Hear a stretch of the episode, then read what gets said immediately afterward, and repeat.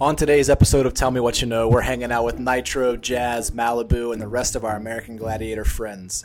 Learn about the hit early 90s TV show competition that pitted contender against contender against gladiator. It truly is a story of roids, rage, and redemption. And then we're talking about hazard pay the extra money you get for doing a job that could get you hooked, impaled, or crippled. My fishermen and loggers out there know what I'm talking about. Those two industries take the top two spots as the most dangerous in America. But on the rise in times like these are Instacart shopper and supermarket clerk. These jobs require contact with other people, which in normal times we would consider to only be inconvenient. But during a pandemic, this is the front line. Well, I can't promise you we'll keep you safe, but I can promise you some entertainment because this is Tell Me What You Know. What's going on, everybody? Today is Thursday, April 2nd. This is episode 49 of Tell Me What You Know, and we are officially recording remotely, starting with this episode. But it sounds like we're in the same room, which is pretty cool. I was going to say there shouldn't be much of a quality change, but uh, apologies for any inconveniences. I don't think you come here for. Maybe you do come here for how, how great our our sound is. Who knows? I, I think about 30% of the people come just for how good it sounds. Most of the comments I've gotten, it's not on our content. It's like, yeah, it actually sounds really professional. oh, it sounds great. Yeah, you guys don't know what you're talking about, but it sounds amazing. Yeah, what have you been up to, man? How's uh how's quarantine life? Uh, you know, it's about as good as I can make it, I think.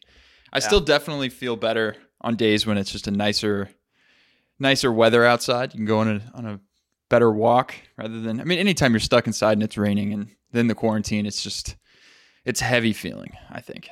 Yeah, today's beautiful. I, I but I kind of think like on nicer days, it's almost worse because I want to be outside, and it's like you can't really just go hang out outside. Well, so here's the question for you. Would you have preferred this to happen in the dead of winter? Yeah, probably. Yeah. I, I don't know. I 100%. think I don't know. I think I like it right around this time. If I had to choose it again, I, I would choose right around this time again. Because it's like there's some bad days I don't mind staying in. To your point, but but then there's some days where I want to get outside and I want it to feel feel good. Yeah, but I want to get outside and stay outside and like hang out with people. That's true. not, not just be like, oh, here's my, you know, half an hour where I get gonna go for a walk and then go back home to my shoebox. That's true. Anyway, That's true. But you can have a nice uh, little cocktail out on your enclosed patio. that's true. And I have That's- my Peloton looking right out over uh, courthouse area of Arlington. Oh yeah. Nice trees and stuff. You get some good people watching. You just remove that big TV that it has. That's right.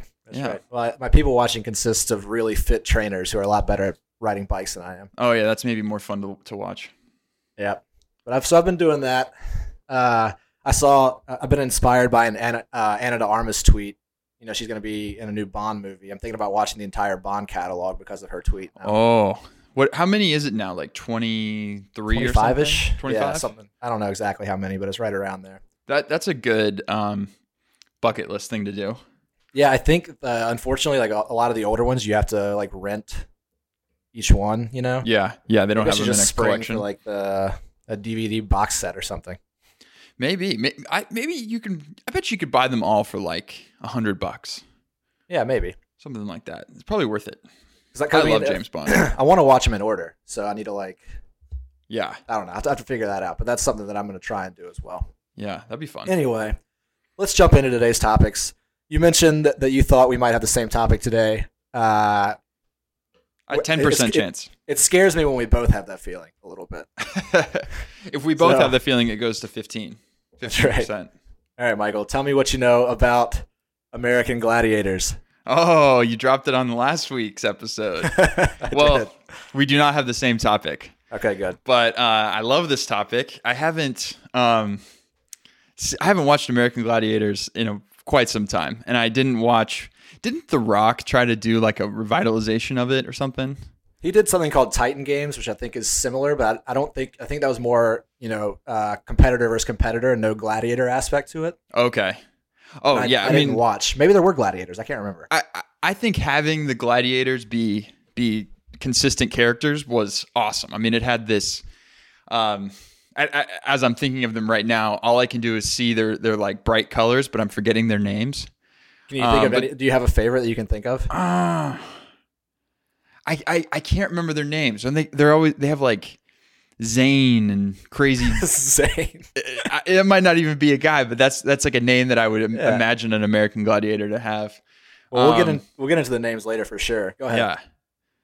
But I just loved they had this like uh, ultimate wrestler or uh, WWE personality to them, and I loved how much they just played the villain towards the crowd, Yeah. and you know they they would you know hit the shoot the guys with tennis balls who were like you know insurance salesmen who are also like former athletes who are Right. training for this. I mean, I I just think what a what an amazing ultimate '90s TV show that just really captured the essence of that time period. It really was, and I got I found an interview in Sports Illustrated that I have. I'm in the middle of reading. I didn't finish it for today's show. I, I wish I had, but uh, these guys like they lived like rock stars. Apparently, like the sh- the show was a huge hit. I mean, there's like stories of these people uh, being invited to Bruce Springsteen's house. He's like, I'm a huge fan, and then Springsteen shows them their his incredible gym in the basement. Like Steve Steve Martin was out at dinner and saw one and invited him over and introduced him to Dustin Hoffman. Like these guys were celebrities. Yeah. Oh, I mean, I think it was must see TV. New episodes. It was. Yeah. So let's kind of give it a little background here. This was, if you're not familiar, it was a weekly uh, television program. It was a competition television program. It started airing in September of 1989 and went uh, eight seasons, seven seasons to May 1996. And the setup was it was two amateurs competing against each other, but also competing against the gladiators. The gladiators tried to impede their progress in the in the certain events that they competed in. Uh, it kind of it, it was a there were contests of strength and agility. The whole concept was developed by two guys, Johnny Ferraro and Dan Carr. Dan Carr was the original host of the show. Ferraro was more the financial backing. Eventually, Carr sold his share, and Ferraro teamed up and licensed it to Sam, Samuel Goldwyn Mayer. Uh, sorry, Sam, Samuel Goldwyn Company, which became part of MGM eventually. Mm-hmm. And actually, uh, I read that in, in 2018, uh, MGM had talks with Ferraro and with Seth Rogen and Evan Goldberg to bring the show back for the 2019-2020 season. Did that Huh. actually happen? I don't remember that happening. I don't think it happened. I mean, the only remake, as we sort of mentioned, the only, the only one I can think about is The Rock trying to do a revitalization, but I don't think it was in the same brand. Um, It's just, it's just you know, athletic feats. But I think, There- there- but I do think there was some element of stopping the people doing it. I, I I'd have to go back and watch that promo. I, am not really sure what happened to that Rock show. the Titan games. I don't know either. Um, th- there was a remake of American Gladiators in, 20, in 2008, uh, but I think it was only for one season. Yeah. So we're going to focus on the classics. We're not going to go to the 2008. That what I what I mean by that is when we talk about the events and stuff like that, we're only going to talk about the classic events. Yeah. And Michael, just so we know, anytime we reference the Titan games, I will always think of it as the Rock show. The Rock Show. Yeah. Yes. Okay. Right. Perfect. Yep. Well, I will not say the Titan games anymore. Yeah. Uh, that didn't even really happen. It's the Rock show. All right. So the competition had two men competing against each other and two women competing against each other for the most part. So it was man versus man, woman versus woman, faced off in a series of physical competitions. The gladiators tried to stop them from succeeding in those events. And each series, so each show was part of a larger tournament that lasted, that spanned the entire season. And so, Hmm. uh, the so originally the the champions from the first, basically, so for the first five or so episodes, five or so weeks, uh, the top five uh, contenders from those like whoever won those first five weeks would go to the quarterfinals automatically. And then the three contenders with the most points who didn't win would be the final three. They would go to the quarterfinals. Hmm. and then each week after that it was single elimination. And then at the very end the grand champion was crowned. The winner got 10000 bucks runner up 5000 and each semifinalist got two and a half thousand dollars I, I would probably just pay to participate. It'd be so much fun. Oh my god, it would be so awesome. Yeah. Uh, originally, the idea was that the champions from the first season would be the gladiators for the next season, but the show was so popular, and they they were like, we have to have these personas, these professional uh, gladiators, I guess, be Yeah. part of the show, right? Yeah. And these were all made up of, for the most part, pro or amateur bodybuilders and former football players, that kind of thing, hmm and they were gigantic. They were. They were definitely. Uh, have you looked at anything about steroid use about these from these guys? Oh, have I? Oh, yeah. Yes. Uh, Joe Theismann was actually the host for in the early seasons as well. I guess after his football career brutally ended on that Lawrence Taylor hit, he became uh, the host of the show. Yeah. Huh. Anyway, uh, let's get into the events because these things we talked about the st- the uh, great outdoor games last week, and that got me thinking about awesome events and other TV shows. So. Yeah. Uh, you mentioned pelting contenders with tennis balls. This has to be my favorite event, assault. Yeah. So essentially, if you if you don't remember, there were about six to eight stations, and the, the contender had to move from station to station. Each time he moved, the stations basically gave them a little bit of cover, a little bit of reprieve from the gladiator sitting up on a tennis ball turret trying to destroy them with tennis balls. Yeah. Oh, it's fantastic. Yeah, the contender had to move from station to station and tr- use. There's some sort of gun or weapon that shot uh, uh, like a Nerf arrow or a tennis ball, and they had to try and hit this target above the gladiator. If they did that, they won the event. When they moved from station to station, they were obviously exposed. They tried to dodge the tennis balls. If you didn't hit the target, you also had a chance to, I guess, complete the course, and you'd get five points instead of ten or something like that. Mm-hmm. But they would shoot like rocket launchers or uh, slingshots or whatever at, at these targets, and it just looked like so much fun. So much fun. They were almost like uh, t-shirt cannon things that Yeah. they would shoot back. And also Exactly. the uh, uh, the tennis ball launcher that the gladiator was using seemed really fun. Oh, for sure. That You know? giant turret. Yeah. Oh, and plus the closer you got, the harder it was to to maintain cover, which I thought was cool. What I don't understand is this is at the same time that like places like did you have like a discovery zone growing up in Arizona? I, I don't know if it was a discovery zone, but I remember having different types of like laser tag and, and paintball was definitely growing in popularity around this time. These giant indoor play places. This Yeah. would be if you just like franchise an American Gladiators thing where you could come and do these events. oh, that'd be so much fun. I guess there's some kind of like liability there because a lot of them are pretty physical. Sign the paper and sign me up. for sure. So that's assault. You remember Atmosphere? Excuse me, my voice just cracked. I'm so excited about this one. Oh. Well, so I know. I mean, I know that there were several where there was like a hanging element. Um, Here, how about this? Why don't you walk me through some events that you remember, and then I'll talk to you if, if, about Well- which ones they are. well, so the one you just re- brought up, assault, was definitely one of the the most I remember. Um, Yeah. The only other ones I really remember were like, you know, you're trying to run up a really like a 20 yard, maybe not 20 yard, um, like a 50 foot treadmill that has the arrows pointing different directions, sort of like you're playing a video game and you're Yep. trying to get to the top of it. It's kind of like, Right. but you're dodging um, gladiators in this in this uh, during the whole process of it. I think they're trying to shoot you with stuff, and you get deducted points or added time or whatever. So that's that's the Eliminator, which That's is the, the final event of each each show. That's part. That's that was step one of the Eliminator. We'll Yeah. get to that one. Well, and then I- Atmosphere. oh, go ahead. Wasn't there another? So the other only one I really remember were the, um, you know, you've basically got like I, they're kind of like logs, but you it's not a log, but like it's it's um I don't know what do you even call these things? Oh, the pugil um, sticks. Yeah, the sticks, and you're trying. You're basically on like a balance beam of some kind. It's not that maybe Yeah. that thin, but you're trying to knock the other gladiator off and Yep, that, that was called joust. joust. Yeah, Yeah, you're on like a bridge type thing, and there's Yeah. a pit below you, and you have these two pugil sticks, which are basically they look like giant Q-tips. yes, those things. Yeah, and you got to try and hit the other one off. That was a great a great event as well. Great event. We'll go back to Atmosphere. I'm sure you'll remember a lot of these as we go through them. You're put into a giant ball cage, Yeah, like a giant hamster ball type thing. yeah. And oh on- yeah, I just looked this up. Oh So, like- yeah, and the and the the smoke would come up. Yeah, you're in one, the other contender's another, and then there's several gladiators in them as well. And there's a bunch of different little targets on the floor. There's like these octagonal targets basically. You have to roll up and into, and if you get into it, you score a point. It looks a lot like Tron, you know? Yeah, I mean, it was Like definitely like a, uh, it was definitely like, hey, what does 1980? What does the future look like in 1989? Right, right, right. Everybody in giant hamster balls. Yeah. Sports of the that was. Atlas. Yep.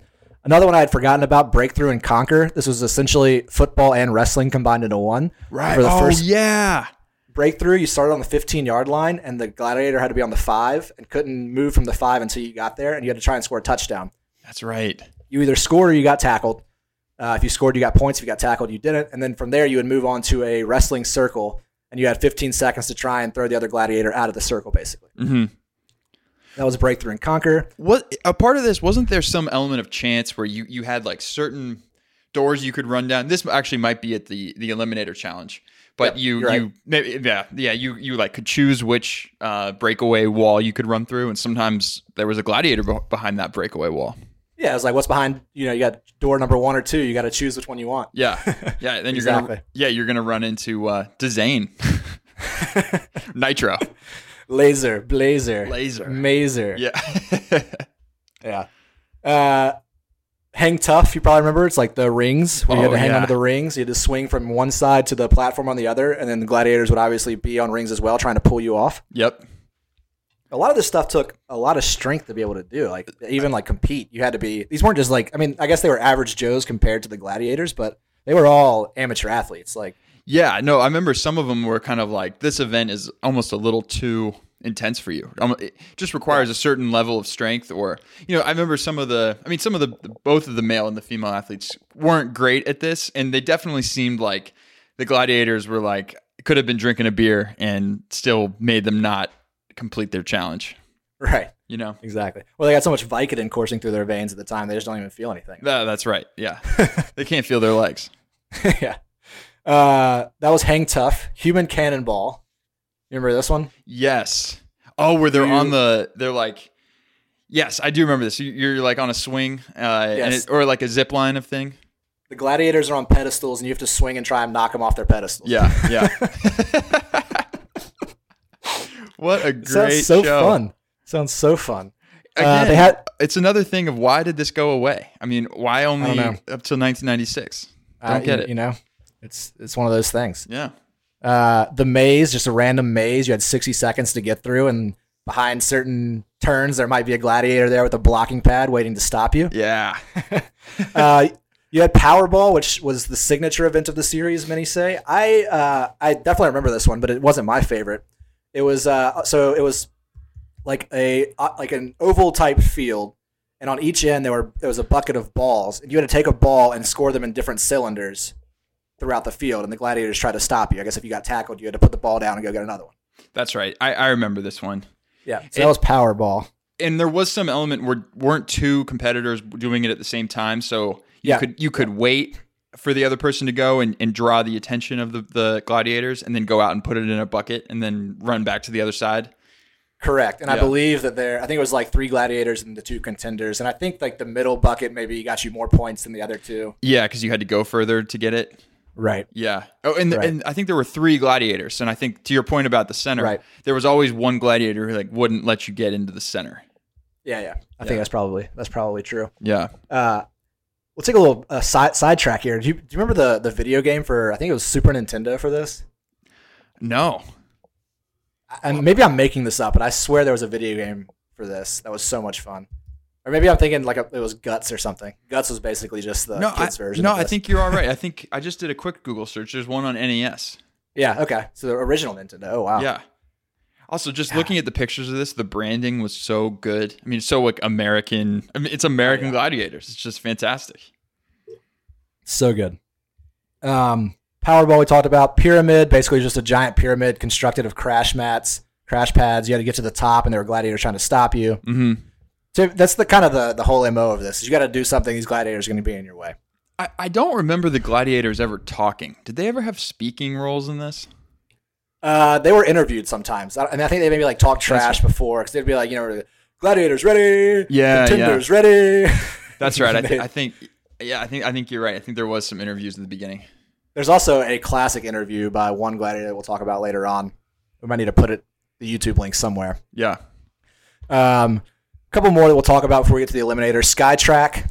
Uh, basically, you're on an inverted track harnessed in, and you had Velcro on your hands and feet to help you move, and you basically race to one end and back against the gladiator. You remember this one? Was that the one where you're doing like a bike but you're hanging on? No, the hand bike was part of the eliminator as well. This Okay. one was just like you're harnessed into this thing, and basically you're crawling on a wall, but the wall is above you, so like you're you're inverted. Oh, that's awesome. Yeah. I don't remember that. Huh. That was one that definitely popped back into my mind when I started reading about it. Um, swing shot was another one. You had a bungee cord. You had to bounce from one platform, hit the ground, bounce to another one, grab a ball, and then go back and try and score the ball. Classic tug of war. Yep. Uh, the one you'd like, the wall is a rock climbing one. You got a 15 second head start, and then the gladiator would chase you up and try and pull you off. Yeah, I remember that one. Gladiators usually always caught up with them. Oh yeah, these guys were giant. I loved it when when the contestants would kind of earn the respect of the gladiators. Oh yeah, you'd see one like win the joust, and he'd be sitting on the mats like, oh, well, I probably should have tried a little harder that time. Yeah, yeah. The- the- but you could definitely tell when they didn't respect the competitors, Oh yeah, which is which was which I appreciated. for sure. Um, so then the eliminator, the final event, it was more of like an obstacle course. Um, the first one you mentioned, the incline ramp. So originally, the gladiators had to push these giant medicine balls up an incline ramp and then put it into a holder. Yeah, In season two, they added those reverse treadmill belts, right? yeah, So you had three chances to run up that thing without going to the bottom, and then if you couldn't get it, you could just go up the side and get either points deducted or you get fewer points or something like that. Yeah. After that, there were a couple pits you had to cross. The first one was a balance beam with gladiators swinging medicine balls at you. Yep. Remember that one. Uh, the second one at one point were like commando line ropes you had to crawl across, but then the, in season two they introduced the hand bikes. Uh huh. Yep. Um, they had a 20 foot cargo net you had to climb, the zip line at the top to take you back down to the ground. And then finally, there was that last little part where it was two corridors. They had paper doors at the end. One of the one of the doors was clear. The other one had a gladiator behind it. It's basically luck of the draw. You busted through that last door, across the finish line, and your eliminator was over. I remember just getting so into those. I really want to watch an episode now. Um, Pluto TV is a streaming service apparently that has every single episode on it. Oh, that's awesome. I think you, You could probably find them elsewhere for free. But they just found a new subscriber. I need I need to spend ten more dollars a month on something. yeah. Uh, okay, so we'll get into some of the gladiators. Uh, the one that comes to my mind first, just because I remember an interview from him, Malibu. Huh. Remember Malibu? Long blonde hair. He was like a surfer bro. Was his persona, I guess. Well, I'm doing a quick Google. Yeah, look him up real quick. Oh yeah. Oh yeah. I remember this guy. Yeah, Deron McBee. This guy is awesome. He is a Oh, B yeah. movie superstar. Yeah. Uh, in Mortal Kombat Annihilation, he played Motaro, like the half bull, half human guy. Yeah. Actually, fellow gladiator Saber was Jax in Mortal Kombat. Oh. Yeah. Also, I know you watched Curb Your Enthusiasm. You remember season two when that uh, when Larry David got into an argument with that ex pro wrestler Thor Olson Yep. Oh yes. after he slashed his tires? That was Malibu. Yeah. Yeah. Oh, that's so good. Yep. Um, you had Michael Horton who played Gemini. Uh huh. He was accused kind of the captain of the American Gladiators during his 80 episodes. Yeah, I remember Uh, this he- guy. He actually played a security guard in Night of the Roxbury. Oh yeah, he kind of does look familiar to me in that way. Uh, and you got Dan Clark. Danny Clark played Nitro. Or sorry, he was Nitro. Uh, he's a former LA Rams player. He was in episodes of Walker Texas Ranger, uh, Saved by the Bell. Uh, he actually wrote a book, uh, which seems like a must read. It's called Gladiator: A True Story of Roids, Rage, and Redemption. Oh, I know. I remember this guy. Yeah, good old Nitro. Yeah. Um, some other great names. You had Atlas, Blaze, Bronco, Cyclone, Diamond, Electra, Jazz, Storm, Thunder. Just perfect names for the American Gladiators. Yep. Um, kind of to wrap it up, I was that, that interview on, on Sports Illustrated, which I'll send you, is, is pretty cool, pretty interesting. Uh, but in an interview with in this interview, Laser was saying that uh, Laser, I don't even know what his name is, but yeah, Laser said that uh, the show paid. I guess this is for the early seasons. Like the show paid twelve thousand dollars for the for the first thirteen episodes plus four hundred percent in residuals, Okay. and they were like, they were like, uh, you know, if you got hurt in the first episode or the first whatever first events, you just sucked it up because if you didn't compete, if you didn't participate in the episodes, you didn't get paid. Yeah. And so they were all hopped up on painkillers. They were always hurt. Um, they they said like insurance definitely took care of them. Like if you got hurt, you got fixed. You just didn't get paid for the episodes. That's good. So, uh, but yeah, that, that definitely like crazy stories of how these guys were pretty much just, I mean, mega celebrities at the time. Uh, they had they had like tours where they'd go from they'd start in Maine, just go all across the country, and they played Madison Square Garden. They did, uh, you know, the Chicago Stadium, all that kind of stuff. Like, Wait, so the production would move around, or, or they were just on another touring circuit? Of, like, I think this is another touring circuit as well. I think the production was mainly in one spot, but huh? Yeah. Yeah, they would do shows as well. It was almost like a another wrestler, you know, WWF or something at Yeah. the time. It, it has. Just looking at it again, it has such a uh, like a Baywatch vibe to it. Yeah, You know, same similar era. right. And they had that, that whole like kayfabe as well, where it was like just this these personas and all these beefs and stuff going on with the Yeah. contenders and everything. Yeah. Oh, it's so good. Definitely something I want to go back and watch now that I've read a little bit more about it. Yeah, I want to read that article. I'll send it to you right now. Yeah. Thank you. Well, the reason I thought you might have my topic is because this is somewhat in the news right now. But uh, I started thinking more about just the the aspects of this that I think are interesting. Michael, tell me what you know about hazard pay. Um, hazard pay Yeah. is that like overtime? Yeah, sort of like overtime. But have- you been seeing some of the things in the news about like Amazon workers wanting to go on strike or Ah. Instacart delivery people wanting hazard pay for Just for delivering in times of pandemics and stuff. correct? I don't know much about it, but I'm, I'm assuming they get like uh, time and a half or something like that. But these guys aren't hourly though, right? So Well, yeah. So so typically Some kind of hazard, hazard pay is um, it's more money for doing something dangerous, right? So it's it's some Right. premium on top of your hourly wage. So Okay. it's supposed to be. It's it's actually not federally mandated. Um, there's no federal law that says people need to get hazard pay, but usually uh, employer will, you know, give you something extra if you're doing something that is more dangerous or maybe it's a little bit harder to find somebody willing to do this job. Um, you should, you know, if it's more dangerous, you should get more money to do it. Makes sense. yeah, Um, so yeah, let's let's look at some of like the most dangerous jobs in America. All right, so Instacart delivery. Instacart now now quickly quickly climbing the charts of dangerous Yeah. jobs.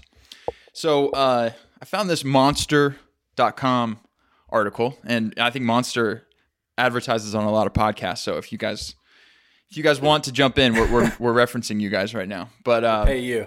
yeah, I, I liked I liked this article because it was like, if you're interested in a life of danger, one of these jobs might be for you. Create a monster profile. That's just funny.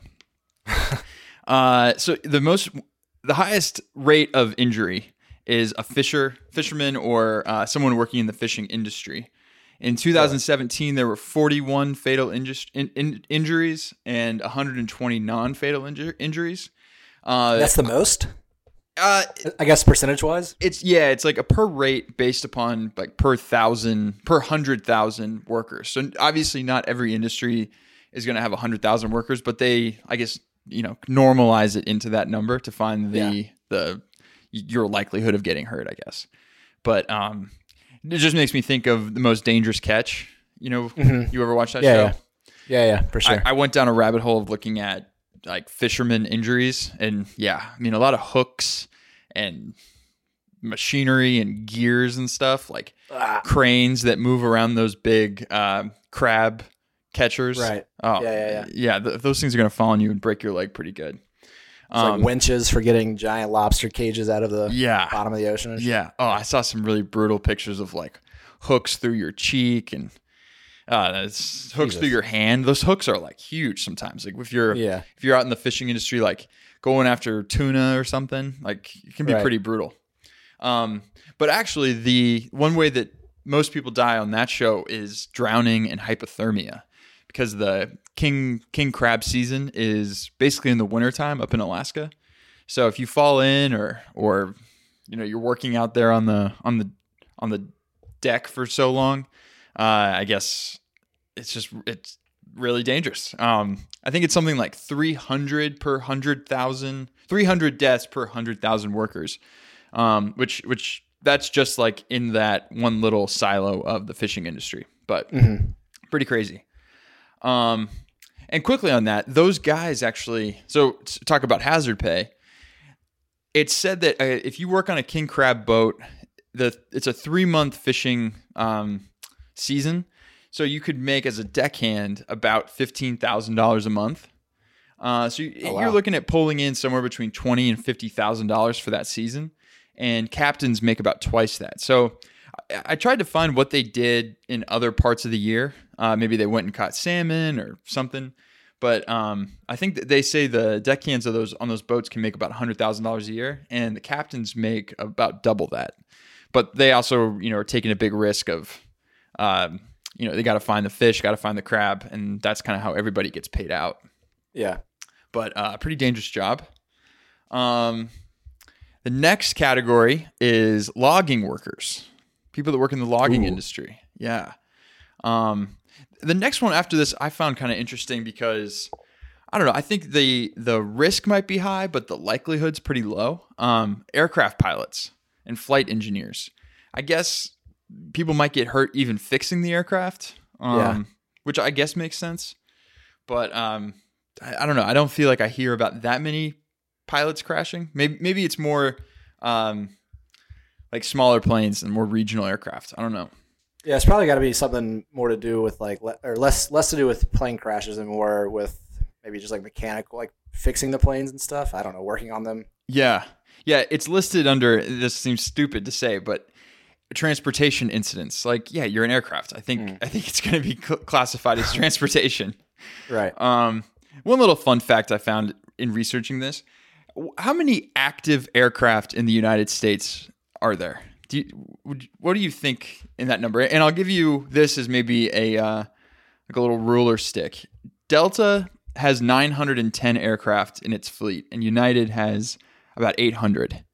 when you say active, you mean like in flight at any moment, or From the FAA, there's this many aircraft, not not uh, in flight at any given moment. And I think I actually, I think I remember seeing that there are about 6,000 planes in the air at any given moment in the United States.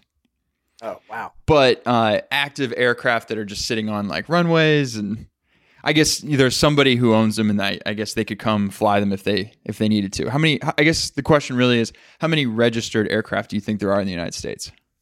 jeez, uh, fifteen thousand. Oh, way more. Two hundred and twenty thousand active aircraft in the United States. Isn't that kind of crazy? Yeah. Yeah. Well, okay. I didn't think about it long enough, I guess. Yeah. I mean, well, I guess But if you hadn't told me that there were six, what did you say, six thousand in flight at any time, I would have guessed like, I don't know, well the only reason why than I guess The only reason why I guess I, I think I know that number correctly, it could be it could be way off, but um, I think I remember seeing a show that was talking about people wanting to increase personal aviation. So more people having small planes that could take them places. And one of the questions people have is like, well, wouldn't it get really busy up there? And like we'd start having traffic jams in the sky. And somebody was like, uh, there's currently 6,000 planes in the air at any given moment in the United States. And like, you can look up right now and like, how many planes do you see? It's like, Right. you know, it's not very many. But that's the only reason why I think I know that number. Um, okay. but, uh, but yeah. So let's continue down our list here. We're not going to go through all of them. I think this list has like 25. But, your um, favorites? yeah. Uh, one one place that actually is pretty dangerous is uh, like refuse and recyclable material collectors. So people that are going out and picking up your trash. Um, roofers. Roofers is a really dangerous job. Obviously, you know, you're slipping and falling off a roof, like you're going to get hurt. In fact, in 2017, there were 91 fatal inju- injuries of roofers. How crazy is that? That's a lot. Yeah, like seems kind of like just on a day to day basis around the country, people are dying doing jobs that you would kind of be like, oh yeah, you really shouldn't have an accident doing that. But Yeah. uh, obviously, yeah, you, the I guess if you're on a roof and the roof isn't as stable as you thought, you're gonna fall through. I can definitely see you getting hurt. yeah. Well, it makes me think. obviously. I kind of also thought about this when we were watching the construction job across the street from our office, and that guy was was had a carabiner and a and he was going around that pole like right at the edge of that building as Yeah. a, I mean just completely open. Uh, I'm, I mean I'm sure there was a time in in our history where there were construction workers that were not tied into anything. I mean, what about that picture where all the guys are having lunch on that steel beam? It's like the most like a really iconic American photo. The- Yeah, they just have like a rope around their waist. yeah, yeah. Like how crazy is that? And I think And they were are way higher up than that guy is across the street from our office. way higher. I think. uh, uh, Could they have been building the Empire State Building in that picture? Forget. Something, yeah. I mean, they're so high in the air. Yeah, that I, I could not do that job. Um, You got any kind of, you got a fear of heights?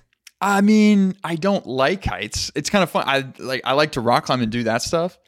Um, but I maybe kind of like to do it because it it I do feel that like burst of adrenaline sometimes. You're like, oh god, like I'm gonna fall, or I'm just on my like tippy toes, pretty high up here.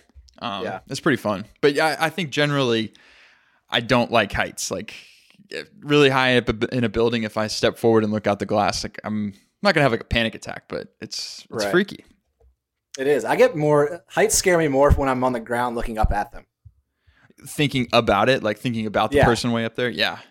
Well, If like if I'm at the base of a giant tower and I look up, I'm like, whole like I don't, it, just it gives me a little bit of like vertigo. Yeah. Dizzy. Yeah. There was a uh, um, a ride on the Stratosphere in Vegas where it's like one of those. It's like you sit in the seat and then it just blasts you up. But Yeah, those I think are scary just on the ground. But they do it on the Yeah. top of a building. I mean that is so Right. freaky. right. Um, So a couple others, I think, uh, like drivers, sales workers, truck drivers. I mean, I think that's just Mhm. dangerous because you're out there on the roads, you know. Right. Um, this This is those long hauls that are driving for 12 hours at a time or yeah, something. yeah. That one, it could be kind of just on you. You fall asleep at the wheel trying to do a job or something. You shouldn't have been out You gotta you gotta take all those gas station supplements like the horny goat weed and stuff yeah, just to make sure you stay awake. uh, yeah. The, the five hour energies that will give you a heart attack. well, that, that's another thing. I, I jumped down to like firefighters is on this list, which makes sense. Um, but I, I went down this other little tangent looking at some of the data that they have just on firefighter deaths. So, like total injuries of firefighters listed on this monster website. Uh, they, they only see 34 fatal injuries in 2017, and I think we've had about 17 fatal injuries um, so far in 2020. And I would say like half of them, or almost half of them, are are legitimately just heart attacks. Guys go out and they're they're maybe working a, a, a job at a fire, and then they come home later and they end up having uh, a heart attack or or like a stroke sometimes. And Yeah. it's actually just I think more the stress of the job, not necessarily you know you're dying because of the flames or something. There there were a, a lot of other um, injuries and deaths that were created in that for of like roofs falling in, caving in, floors caving in when you're in it, and um and that's obviously like I think the more the if you were going to die in like more of a backdraft um, type movie way Yeah. in fi- fighting a fire that that's the way it would go. Um, a couple others, a mining machine operator. That's a pretty dangerous job. A lot of big equipment. Uh, landscape. Uh, where is it- where is it? Landscaping supervisors. 50, 53 fatal injuries this year. How does that? What are you? What are people dying of mowing the lawn? Supervising. Yeah, I You're don't not get it. mowing the lawn. You're watching somebody mow the lawn. Yeah. 53 fatal injuries and 1,040 non fatal injuries in 2017. That seems kind of crazy.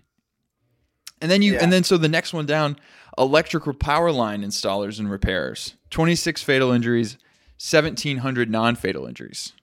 I don't know. It just seems like people need to pay more attention in some of these maybe uh, industries that don't seem like they're as dangerous as others. Yeah. Yeah. Well, anyways, let's go. Let's move on just from lists. Um, one other thing I wanted to bring up is soldiers. So, if you work for the federal government and you're either a soldier or maybe you're um, a federal worker, maybe you work for the State Department, you get hazard pay if you're in a in a hostile territory, and they they delineate these two things as there's danger pay and then there's imminent danger pay. And so I think because soldiers, I guess, assume a level of risk because of what they're doing, and like that's a part of the sign up, that's a part of like what you're doing signing up.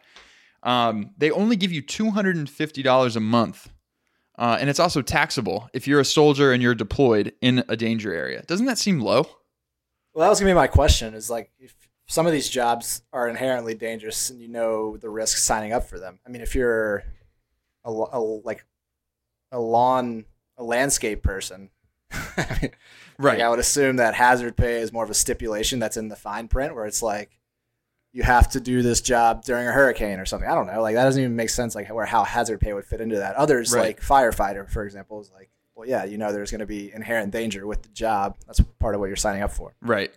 Well, I The soldier of, thing that does seem low. it seems a little low.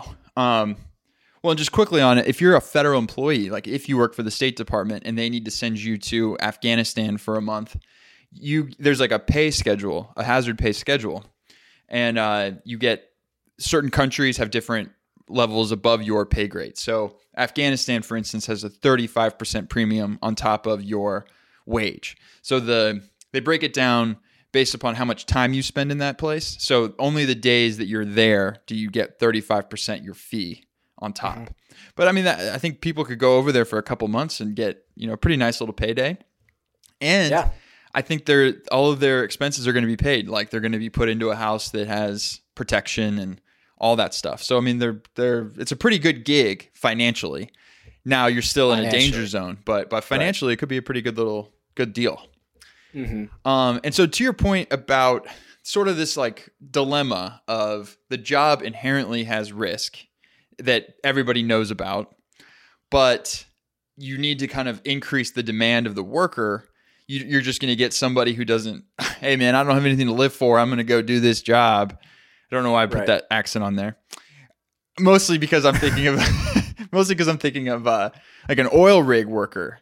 So it's like it's a job where you can't have like uneducated people do this, and you need like a certain understanding of physics and and geology. Like you can't just have guys with a bunch of you know strength out there. Like you couldn't send just a bunch of American warriors out there uh, to to work these oil rigs. So here's you sort of get into a place where you're almost luring somebody who could have a nice cushy, cushy desk job, but you're saying, hey, we need you to go out on this oil rig off the coast of Africa and work this because we're trying to get some oil.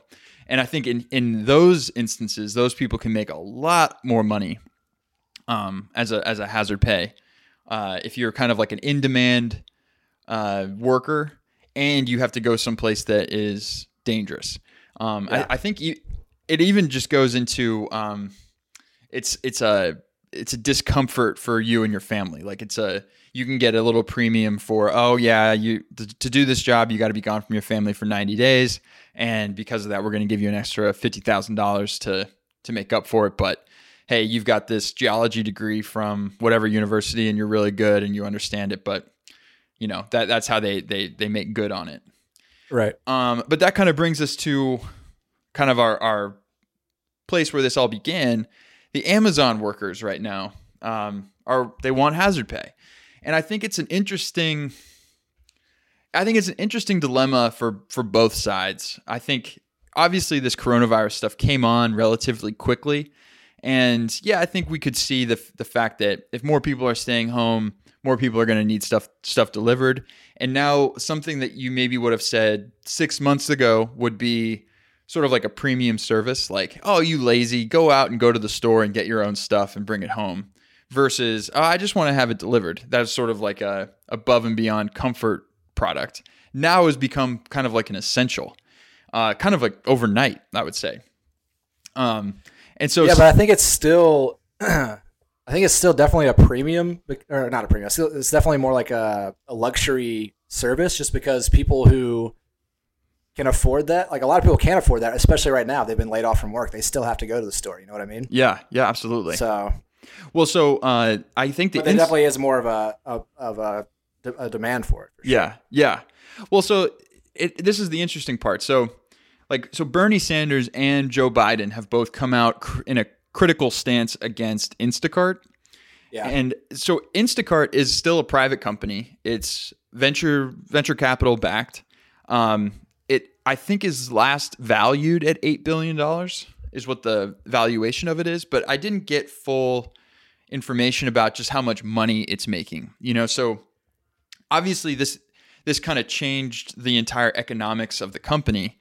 Obviously, they want to see the increased demand, but they also don't don't necessarily want the bad publicity of, uh, you know, maybe jacking up their rates in order to pay their delivery drivers enough that they would feel adequately compensated.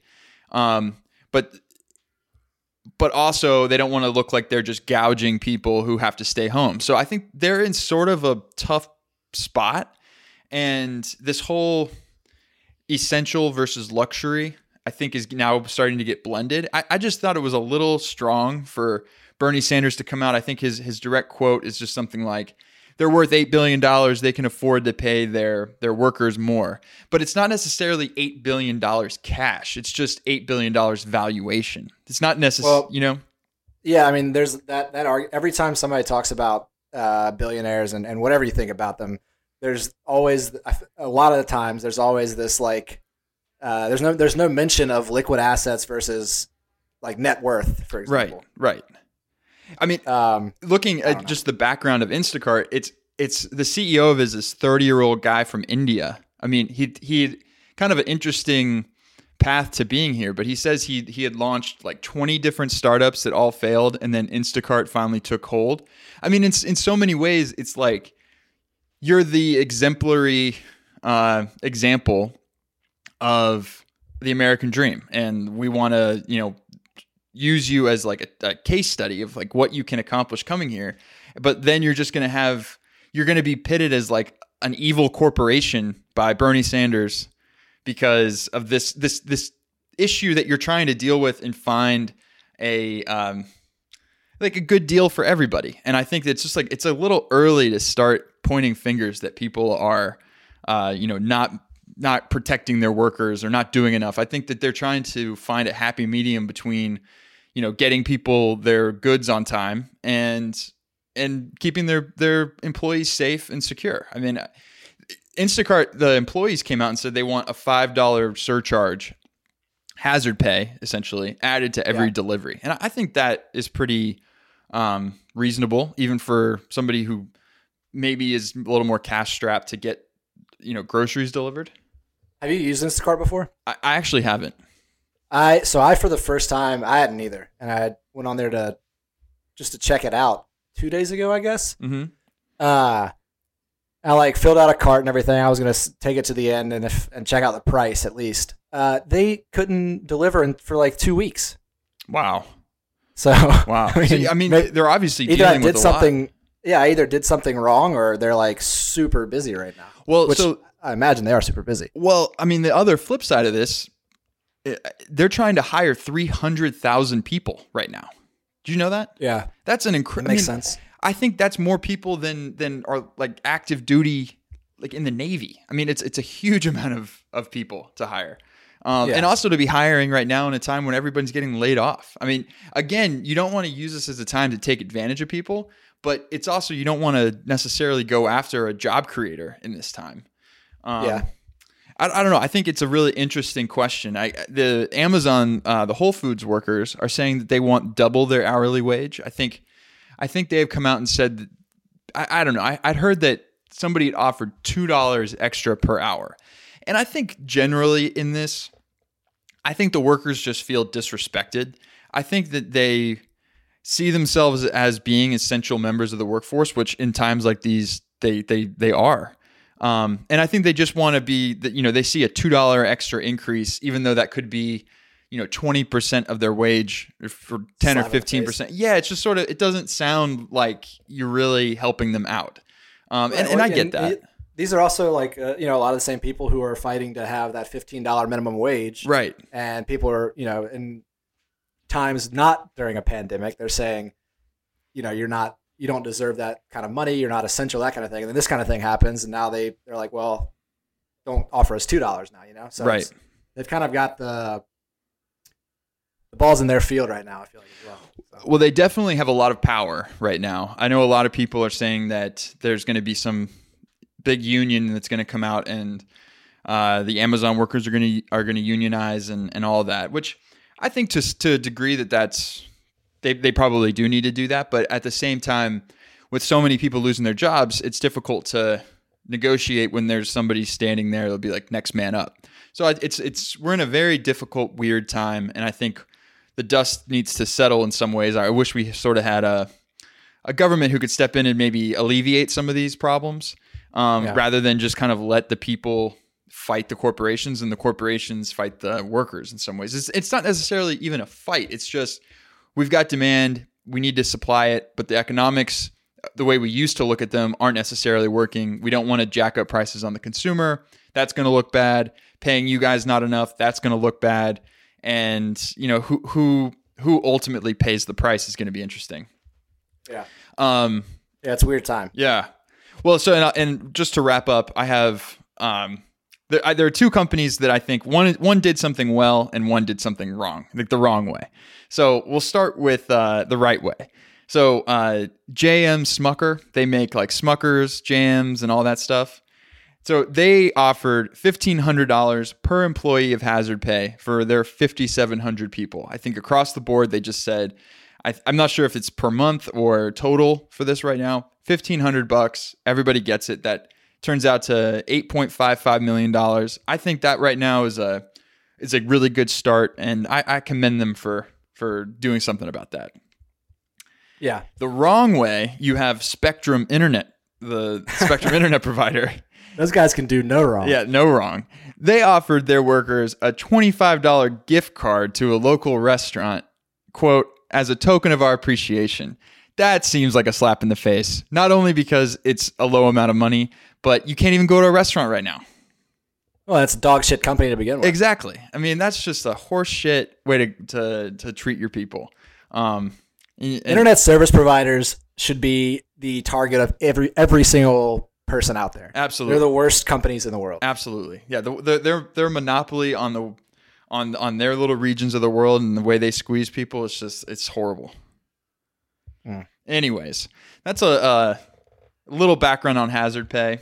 I'm glad I don't to- really to work in a job that that, that requires it. Yeah, Yeah, to touch on that last part about ISPs, I have friends that live in South Georgia. We talk, we play video games a good bit together, and there, there, there's a an, an ISP and and like I don't, I don't I don't know exactly where all it is, but I know it's in South Georgia called MediaCom, hmm and they uh, give their like users, their customers, data limits. They have like a thousand gigabyte data limit monthly on internet. That And during this time, they've lifted that because they're like, yeah, you know, you're gonna be at home more, whatever. And it, there's no change. It's like they're just greedy idiots who just want money, Yeah. right? yeah It doesn't. It doesn't make. It doesn't like stress their systems more. It's the same exact crappy service you always get. right. Yeah, I bet they more of it. I bet they lifted it, and there's still like bandwidth problems. Oh, Um, absolutely. I, I also think that I remember seeing that something that Trump was meeting with the telecom companies, and I wonder if if they're they're asking for some bailout because of the increased capacity requirement. And I I, I just think it's such bullshit. yep. Yeah. Well, we're certainly in a, an interesting time. I liked your uh, more lighthearted topic. uh, I hope uh, I hope the Amazon workers stay safe, and Yes. everybody else can stay safe during this this harder time. But uh, uh, I, I want to watch a little bit more American wrestling and, and not think about hazard pay. Yeah, I'm gonna try and keep my topics light for the next however long this lasts. Uh, we won't have any like act like what you should do in an active shooter situation, for example. Yeah. we won't be talking about that on this podcast. Yeah, if I have another FBI negotiation, to, uh, when I'll, I'll just wait three months. Hopefully, wait three three months. months. Exactly. Yeah. Uh, all right, that was episode 49 of the show. Episode 50 coming up next week. Um, hope everybody has a great weekend, uh, and we will talk to you next week. Thanks, guys.